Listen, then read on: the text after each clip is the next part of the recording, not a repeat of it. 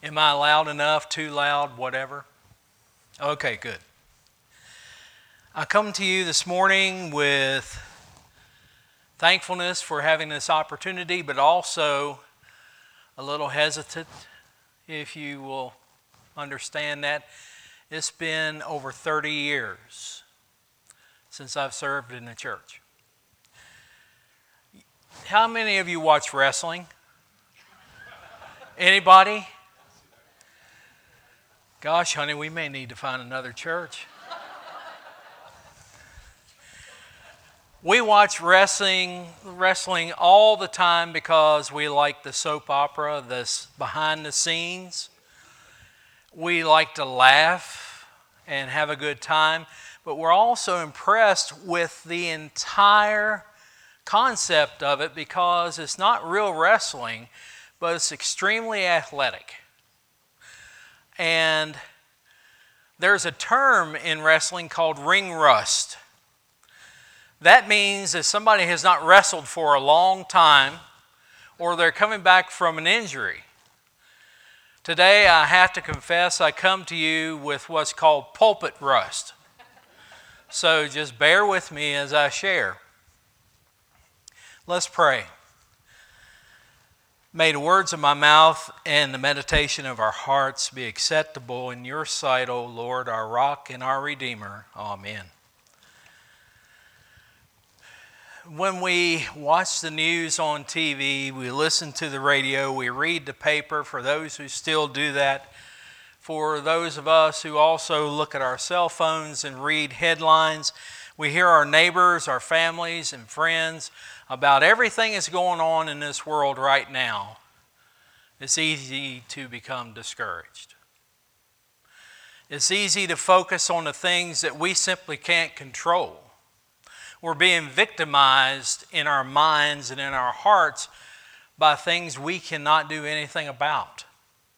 We witness the world in trauma, violence in the streets of our cities, rampant drug abuse, and we see that here locally abuse of women, of children, the elderly, and more.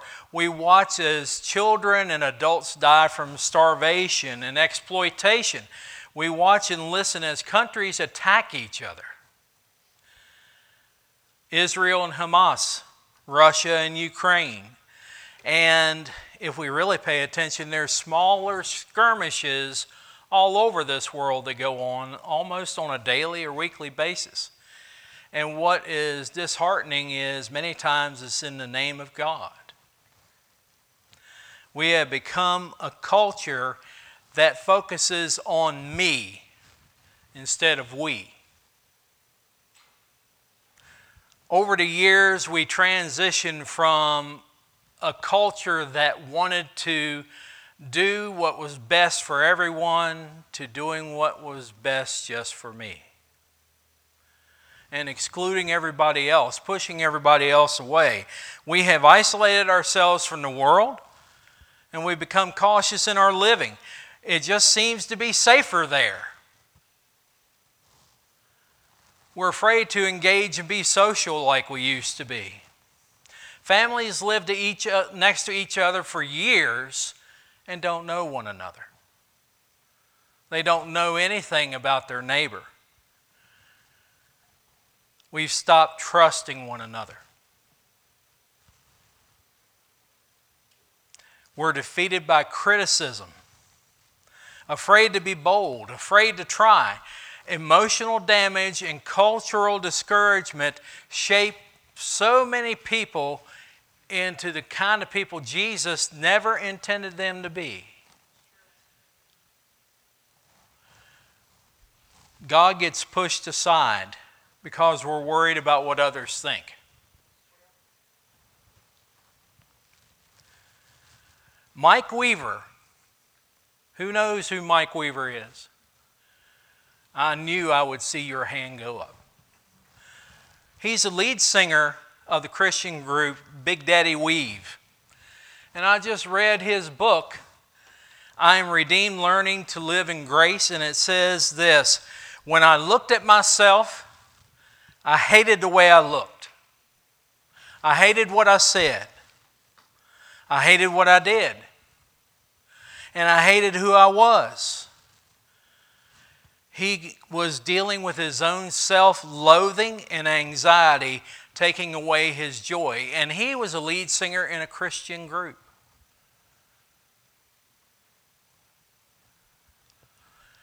Believe it or not, Mother Teresa, while she walked this earth, she had doubts.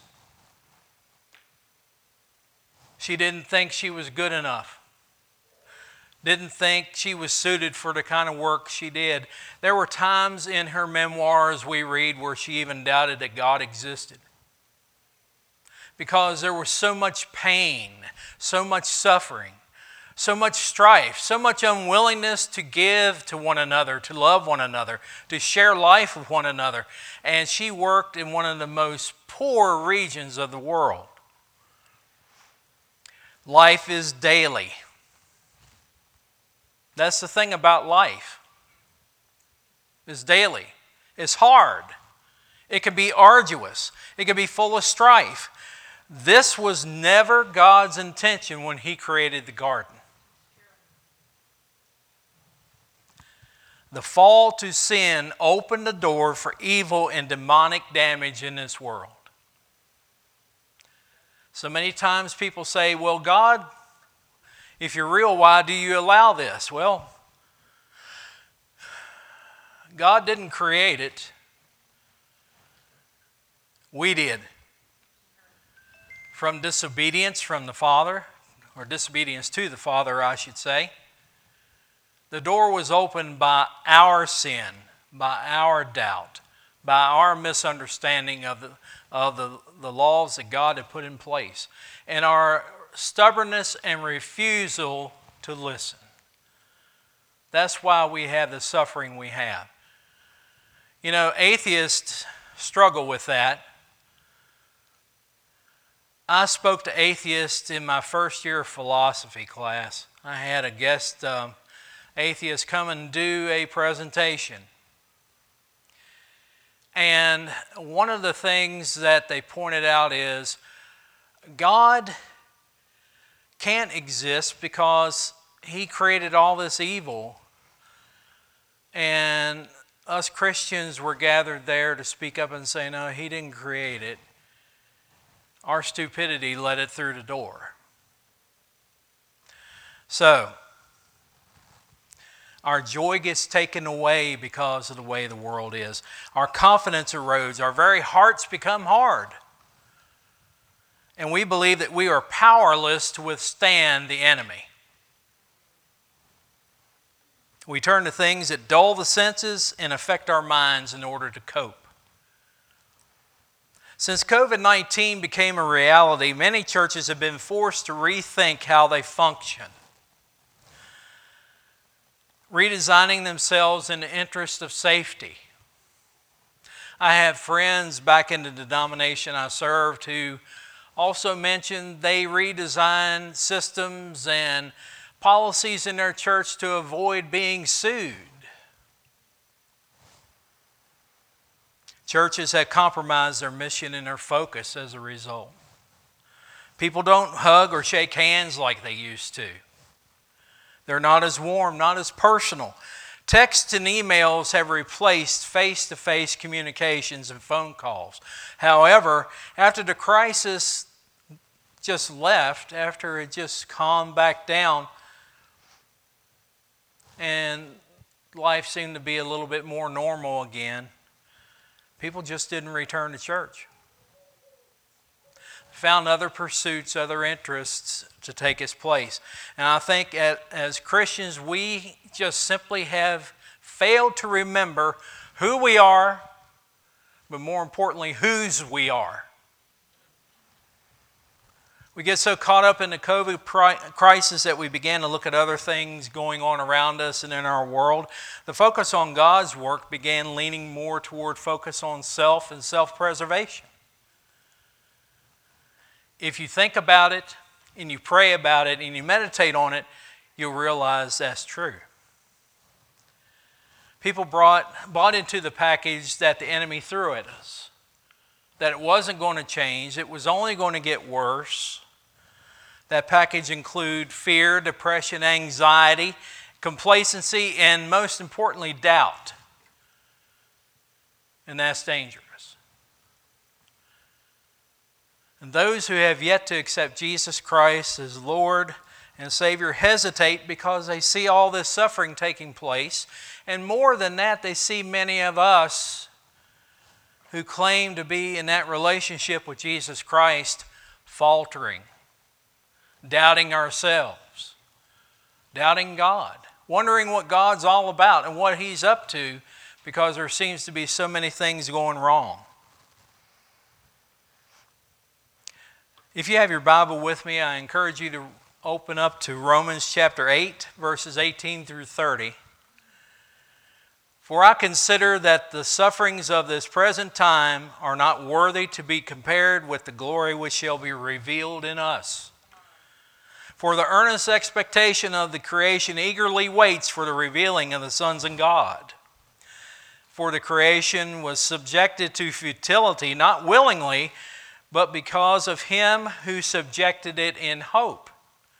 Because the creation itself will also be delivered from the bondage of corruption into the glorious liberty of the children of God. For we know that the whole creation groans and labors with birth pangs together until now. And not only they, but we also who have the first fruits of the Spirit, even we ourselves, groan within ourselves, eagerly waiting for the adoption, the redemption of our bodies. For we were saved in this hope, but hope that is seen is not hope. For why does one hope for what he already sees? But if we hope for what we do not see, then we eagerly wait for it with perseverance. Likewise, the Spirit also helps us in our weaknesses, for we do not know what we should pray for, but the Spirit Himself makes intercession for us with groanings that can't be uttered. Now, He who searches the hearts know what the mind of the Spirit is because he makes intercession for the saints according to the will of God. And we know that all things work together for good for those who love God, to those who are called according to his purpose. For whom he foreknew, he also predestined to be conformed to the image of his Son, that we might be the firstborn among many brethren. Moreover, whom he predestined, these he also called. These he also justified, and whom he justified, he also glorified. Now, I'm going to take this apart for a few minutes, and I will go ahead and throw out uh, this um, little statement. This is just scratching the surface. I encourage you to take time to read this scripture and find out every piece of it that you can to understand that we have no reason to fear. We have no reason to be afraid. We have no reason to be worried. Various experts, scholars, psychologists, and pastors all agree Suffering is the number one reason why people stop believing in God. That hits hard. And it puts me in a position, and it should put all of us in a position of wondering what we could be doing to help that situation. Suffering is the number one reason why people stop believing in God. Many believe that God, if He's real, has either died or is simply not caring anymore. And I believe, and I offer to you, that people just simply make the mistake of trying to apply human emotion and human reasoning to our almighty, all powerful, and all omnipotent God. We try to put human attributes on our Lord. And I will tell you, our minds are finite. We cannot fathom the love, compassion, the power, the knowledge of God. We just simply can't do it. All we can do is just simply try to apply our reasoning to God. We've missed the point. If that's all we know and all we have, there's no reason to have faith because if that's true of God, then God's not going to make any difference. Isaiah 55 and 8 says, For my thoughts are not your thoughts, nor are your ways my ways, says the Lord. For as the heavens are higher than the earth, so are my ways higher than your ways, and my thoughts higher than your thoughts. So, the first thing we need to do as disciples, first thing we need to do as believers is put that notion aside that God ought to be doing something about this. And if He's not, why isn't He doing what I want Him to do? It just doesn't work that way. J.D. Greear, who is a pastor, author, and evangelist, offers the following three myths concerning the life of a Christian. Myth number one if we live well, we can avoid suffering. In other words, if we get up early, the same time each day, we do our exercises, we eat good, healthy food, we stay away from fats and nitrates, we drink lots of water, we try to get a good amount of sleep, we try to maintain a positive attitude, and we go through our lives just trying to do our best, we won't have problems.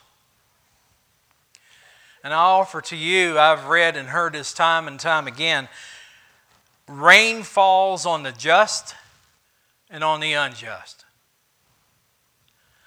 Job was the most righteous man of his time. He was careful to observe laws and traditions. He repented when he stepped out of line, which was virtually never. He offered out offerings for his children when they had parties and gatherings, just in case one of those children did something they shouldn't have done. Yet he suffered mightily and horribly at the hands of Satan himself, whose intention was to have Job curse God, turn away from God, and die. Job lost everything he had. His body was subjected to terrible rashes, boils, and, and terrible skin conditions. He lost his entire family. And in those moments when his friends came, I think he really wanted to lose them too. Even though God set Job's thinking straight in the end, and totally restored all that Job lost, the fact remains that he suffered terribly, and he was the world's most righteous and upright man at that time. Let's look at Paul's suffering and the suffering of Christians during his time. Paul persecute, was persecuted, beaten, and placed in prison many times. He had several health issues, including partial blindness and infections in his eyes, foot infections, skin infections. It also was believed at that time he had issues with his heart. Yet he wrote many books, sang praises in spite of the oppression and horrific ways he was being treated. Paul went further to write scripture we read today that offers us hope in this time of trouble. Even though he was beheaded in Rome after a very long imprisonment, he maintained it through Christ's sacrifice and resurrection. He was victorious and would share in the glory to come. Understand all of that while he had wonderful writing and encouraging and inspiring words, he suffered nonetheless. Christians of Paul's time were abused, tortured, and killed. At that time, the Roman emperor was Nero. Nero, being a Roman, was a monotheist, one who believed in many gods, who controlled various aspects of their lives daily. Christians, on the other hand, believed in the freedom that salvation through Jesus Christ's sacrifice for the world would take care of them. Christians attributed the strength of their faith to an Almighty Father who was more than sufficient to meet all their needs. And that promise was forever sealed by the sacrifice of Jesus at the cross. And that very seal itself was stamped forgiven when Jesus rose three days later. Nero made it a point to exploit and annihilate the Christian believers by having them attacked, torn apart, and eaten by wild animals in the Colosseum. They were also used as targets for practice by gladiators and mercenaries in the army in the Colosseum. Many were tied to straw and impaled and burned alive so they would provide lighting for the streets of the city and lighting as well in Nero's palace gardens. The more and uh, defiant Christians who were strong and physically fit were pulled apart by horses, disemboweled, and beheaded. Martin Luther, the moving force behind the Protestant Reformation, was discouraged and suffered greatly. Despite his realization that grace through faith meant that no one had to work or pay for that grace, and that our faith in Jesus Christ's work on the cross was sufficient, he suffered from angina, gout, and leg ulcers. He was despised by many. The Catholic Church despised Luther for his reformed ideas because his belief threatened their way of life. The Catholic Church was very corrupt. The Catholic Church benefited greatly because people felt they had to pay for forgiveness. But not only that, Martin Luther also left the Catholic Church where he had served as a monk and also married a wife who had been a nun and she renounced her beliefs in the Catholic Church.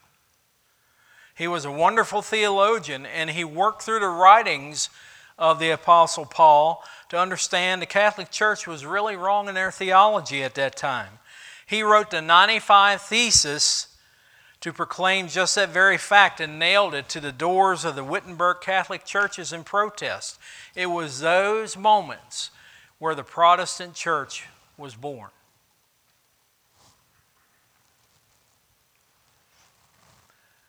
Martin Luther established early work and with God's help to establish a system that had beliefs that were not Catholic because the Roman Catholic Church was so terribly corrupt what did he receive in turn for those efforts? That told the world they didn't need to pay for forgiveness or pardon anymore. He was beaten, he was incarcerated, and he was eventually excommunicated from the Catholic Church. His health got worse until he died of a stroke at age 62.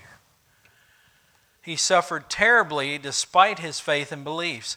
Rain falls on the just and the unjust the righteous and the unrighteous. Being a Christian does not exempt us or protect us from suffering.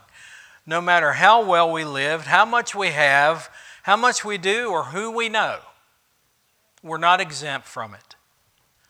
The fact remains that since we are mere mortals with feet of clay, and so is everyone else around us, we are susceptible to harm and hate in an imperfect world full of imperfect people. Trusting Jesus and proclaiming Him as Lord basically paints a target on our backs that the enemy loves to shoot at.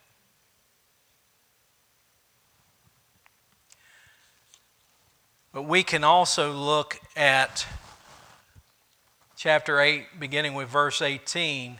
For I consider that the sufferings of this present time are not worthy to be compared with the glory which shall be revealed in us. What does that mean? We think we have it bad.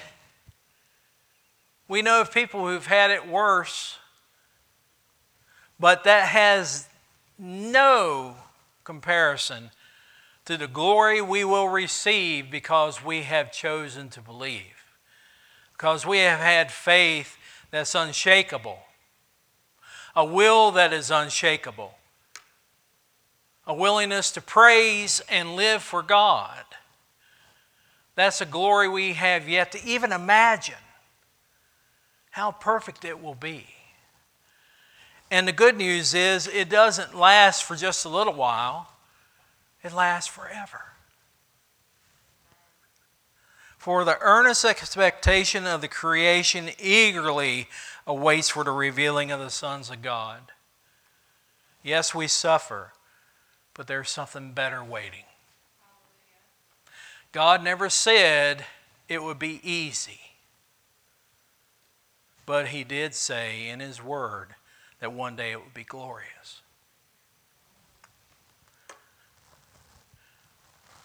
We must remember that God keeps His promises. Our bodies are not our forever place. This world is not our home. God has wonderful plans for a purpose and a purpose for us here and now and in the time to come when we see Him face to face. With a new and perfect and different body that doesn't feel pain, has no defects, and a heart and mind that will finally understand God's nature and intentions. Until then, we wait, we pray, we never lose hope. Despite our hardships and our persecution, our hurts and our regrets, there is a day coming when sorrow and troubles will go away, where tears of pain and sorrow will turn into tears of joy, where death, disabilities, and suffering is simply no more.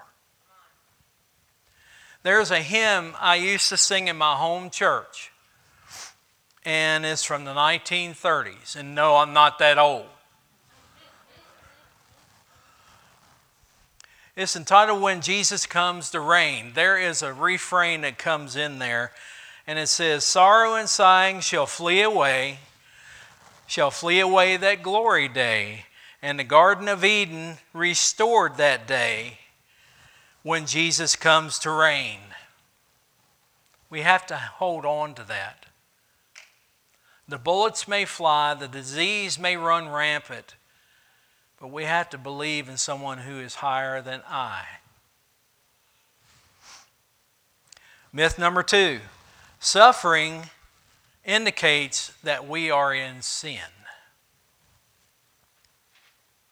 Think about the blind man that Jesus healed. And some of his disciples asked, Rabbi, was it their parents who sinned or did he sin? that caused him to be blind? Well, the man had been blind since birth. So, how would the, the man himself be able to commit sin? Did he do something wrong in the womb? It made no sense. I have a story I want to share. I promise I won't be long winded, okay? Many years ago, when I became licensed to preach, I was in a licensing school program. All the education had been done, and, and we just needed to be licensed by the Commonwealth of Virginia. And there was a training course that lasted about a week, and we had to have that done before we could be uh, turned out. I had a friend, actually two friends, Wayne and Skip. Now, we were all big boys, okay? Uh, I was about 100 pounds heavier than I am now. And they were too. So you had the offensive line for the Baltimore Ravens right there in that little group. All of us were tipping the scales of 340, 350. But we found kinship in one another and we would rib one another. Uh, anyway, Wayne came one morning with this grin on his face, and we sat down at breakfast. And Skip sat next to me, and I said, What are you grinning about? And he said, I had a dream last night. He said, I had a dream that Skip and I had died. And he said, We were going to heaven. I said, That wouldn't make me smile, you know. you, you, you died. But he said, Anyway, we went up to heaven, and Peter was there waiting on us.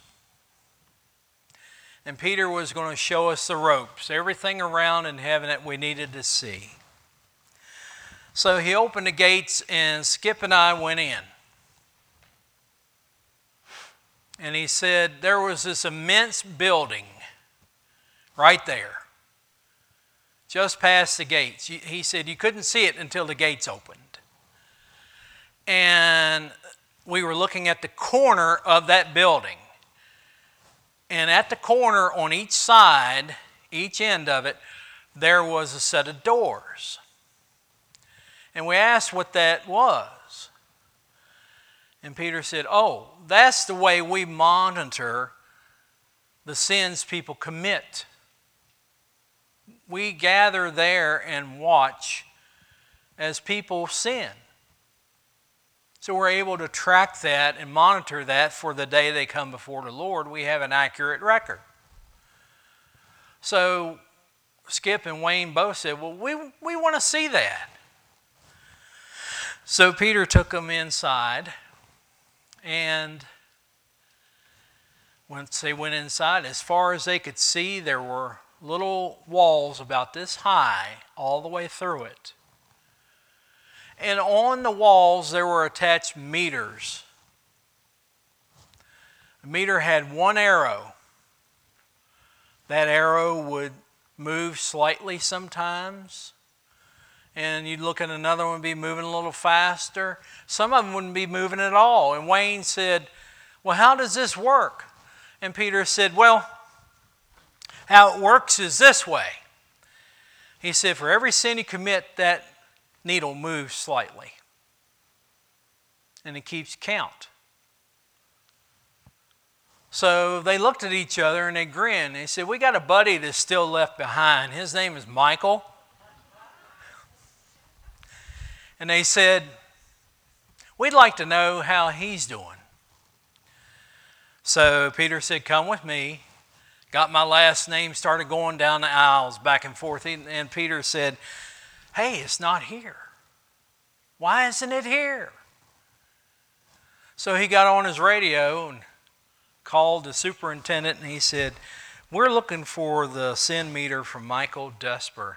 Do you happen to know his whereabouts? And he said, Yes, I, I know exactly where it's at. And Peter said, Why isn't it out here? And the superintendent said, Well, we took the cover off of it and we're using it here in the office as a fan.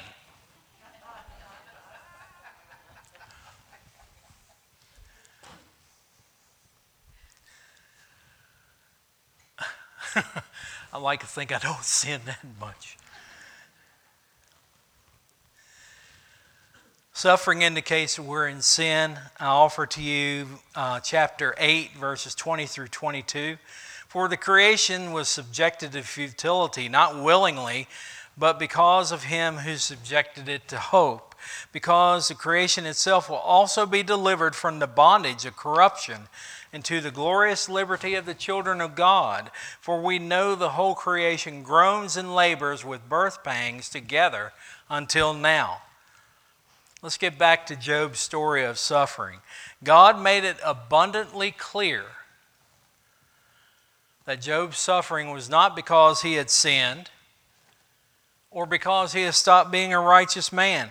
Job's suffering happened because Satan wanted to create such a terrible life situation for Job that he would turn away from God, that he would curse God, and become disillusioned with God. Think about what I said a few minutes ago. There are people in this world who do live a godly life. And things happen to them. And I truly believe that the enemy hopes with all his might that these people get upset and they turn away from God, that they lose faith, they lose hope. We see this also in so many people's lives who simply refuse to believe in God because it's never worked out for them. They've looked to God as somebody who answers what they tell him to do. And that's just not the way God works. God allows these events to happen in our lives so that we can turn to Him. It's just that simple. So we can become stronger for having suffered, so we can experience Him working in our lives, so our faith increases. We develop a deeper understanding of the nature of God and learn how to trust more deeply, so we can be more like Jesus. That's God's intent. Iron sharpens iron. We begin to get stronger.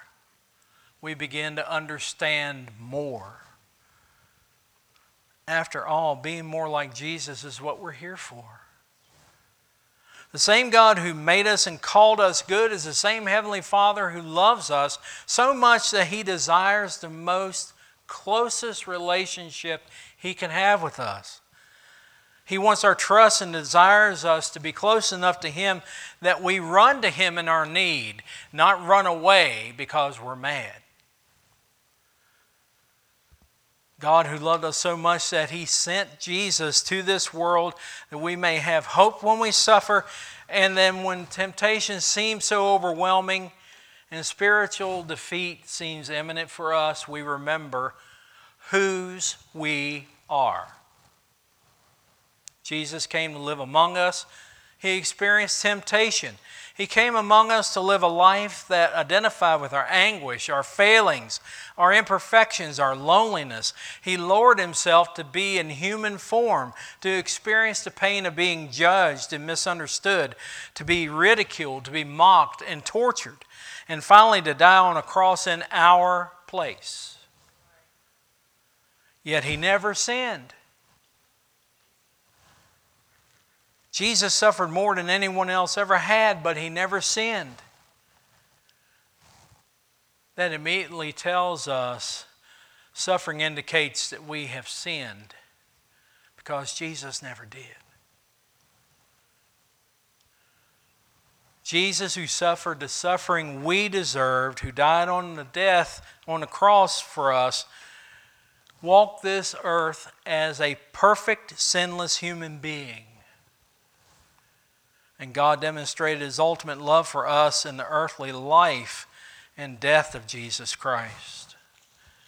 Myth number three we will always find the silver lining behind a dark cloud. How many of us have ever heard that? Raise your hand. Yeah, it just doesn't work that way. God never said it would be easy. Picking up in chapter 8, verse 26. Likewise, the Spirit also helps us in our weaknesses, for we do not know what we should pray for as we ought, but the Spirit Himself makes intercession for us with groanings which cannot be uttered. Now, He who searches the hearts knows what the mind of the Spirit is, because He makes intercessions for the saints according to the will of God. And we know that all things work together for good for those who love God to those who are the called according to his purpose. Now, Romans has been called perhaps the greatest book in the Bible. Some say chapter 8 is the greatest chapter found in the book of Romans. I say that sometimes Romans 8 is the most ill quoted and misunderstood chapter of the Bible. I think that these passages are read and interpreted with the best of intentions, but the fact remains that some people simply do not understand what Paul is saying here. Sometimes pain, anguish, and damage remain after something has happened to us or someone we know. Sometimes God's answer is simply no. Remember Isaiah 55? When I had cancer, We certainly didn't expect it. No one ever does.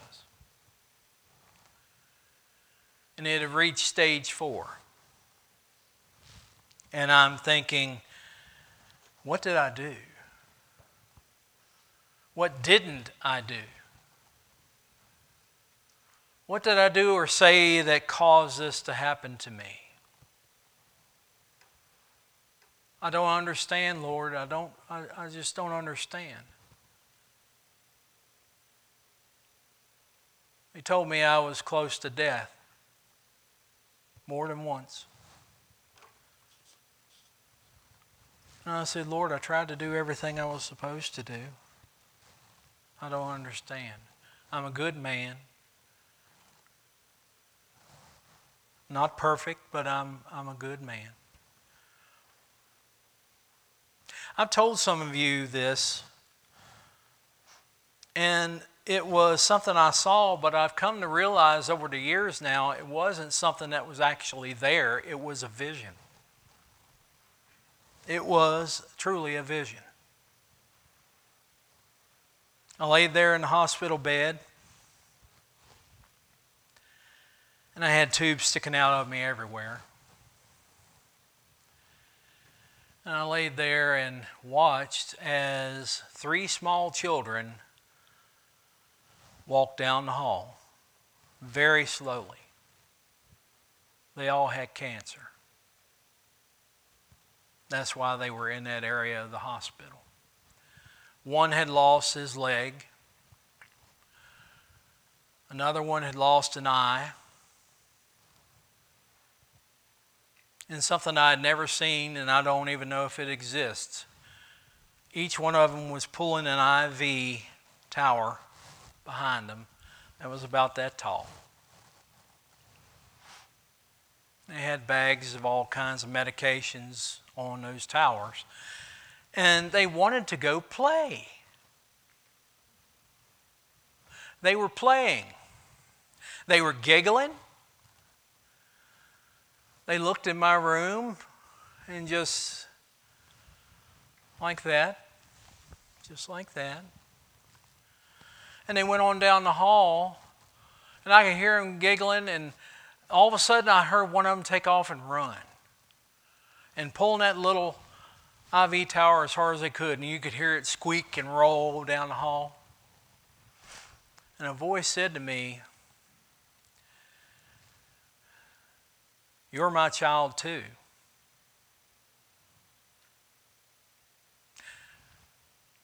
They're dying. Tell me why you're worried. Tell me why you don't trust me.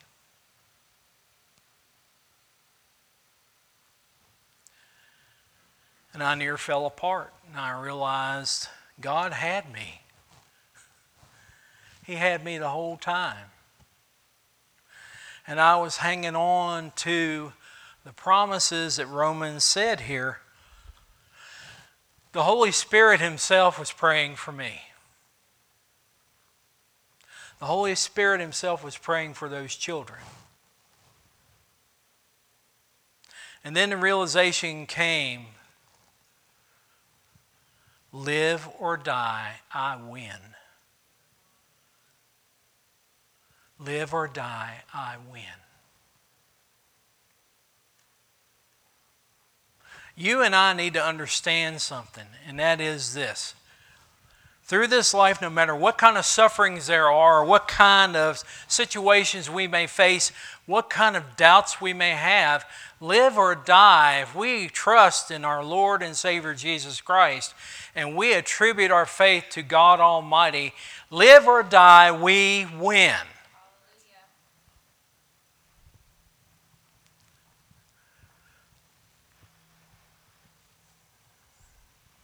David was a man after God's own heart. And with God's help, he defeated Goliath. David was anointed king over Israel, yet also he committed adultery with Bathsheba. Sent her husband Uriah out in front of the army to be killed, and then ended up marrying Bathsheba. And they had a child. And as a result of his disobedience, that child died. By his own sins and dishonest actions, David had to learn very tough lessons about life and about God's very nature. And while God still loved David, Their relationship had changed. Restoration had taken place, but God just didn't fix and restore something to exactly the way it was for David. He had committed adultery and had committed murder. Things would just not be the same. And do you know that's the very same story for us? Verse 28 does not say that God just automatically restores our situation just like it was before because that's what we want and that's what we pray for. God gives us lessons to learn. Not because He's a mean God, but because He loves us and He wants us to grow in Him, to grow in faith, to become more like Jesus.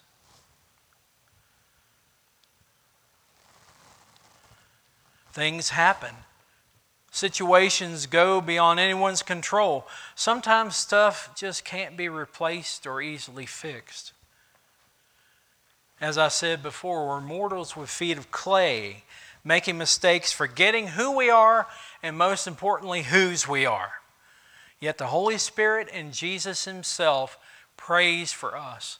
A lot of people think Jesus did His work on the cross he died, allowed himself to give up his spirit to pass from this earth, to go into a tomb and rise three days later, and he was done. That's not the case. Jesus works us, works with us, and on our behalf for us every day. Jesus is very much alive and well. The Holy Spirit is very much alive and well.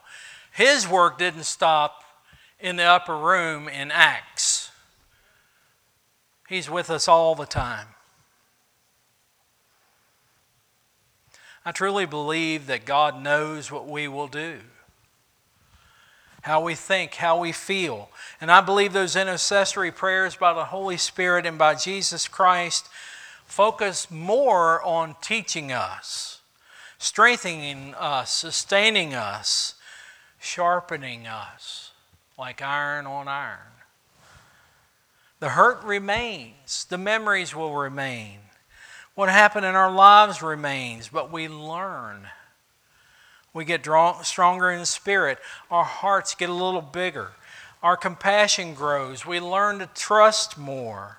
We hope with, uh, with a deeper knowledge that suffering isn't going to be forever we gain practical knowledge on how to pray for and care for one another. And we're right in the middle right now, I believe, brothers and sisters, we're learning how to live life beyond COVID 19.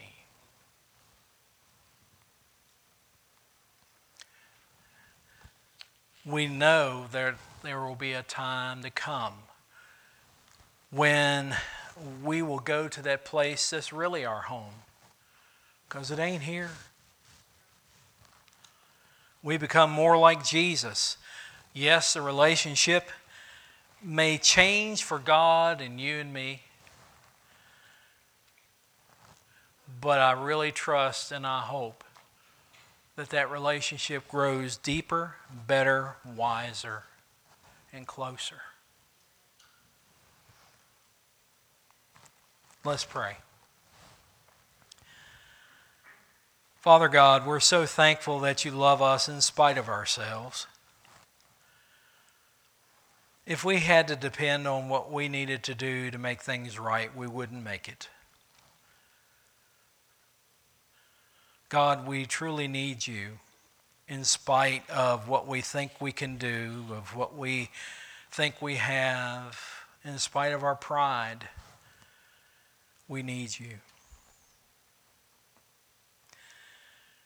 And Lord, we pray right now that if there is anyone here that has yet to lay their burden down, if something is troubling them and they're struggling with where you stand in it and where your influence is in it, and perhaps even if you really exist, Lord, we pray that your Spirit move them to come pray to lay it at your feet.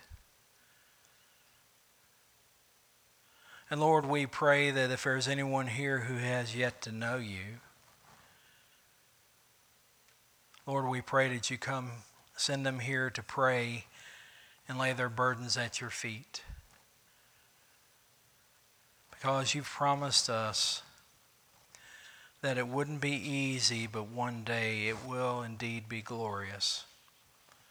And we pray for that day to come soon. Come soon, Lord Jesus. Amen.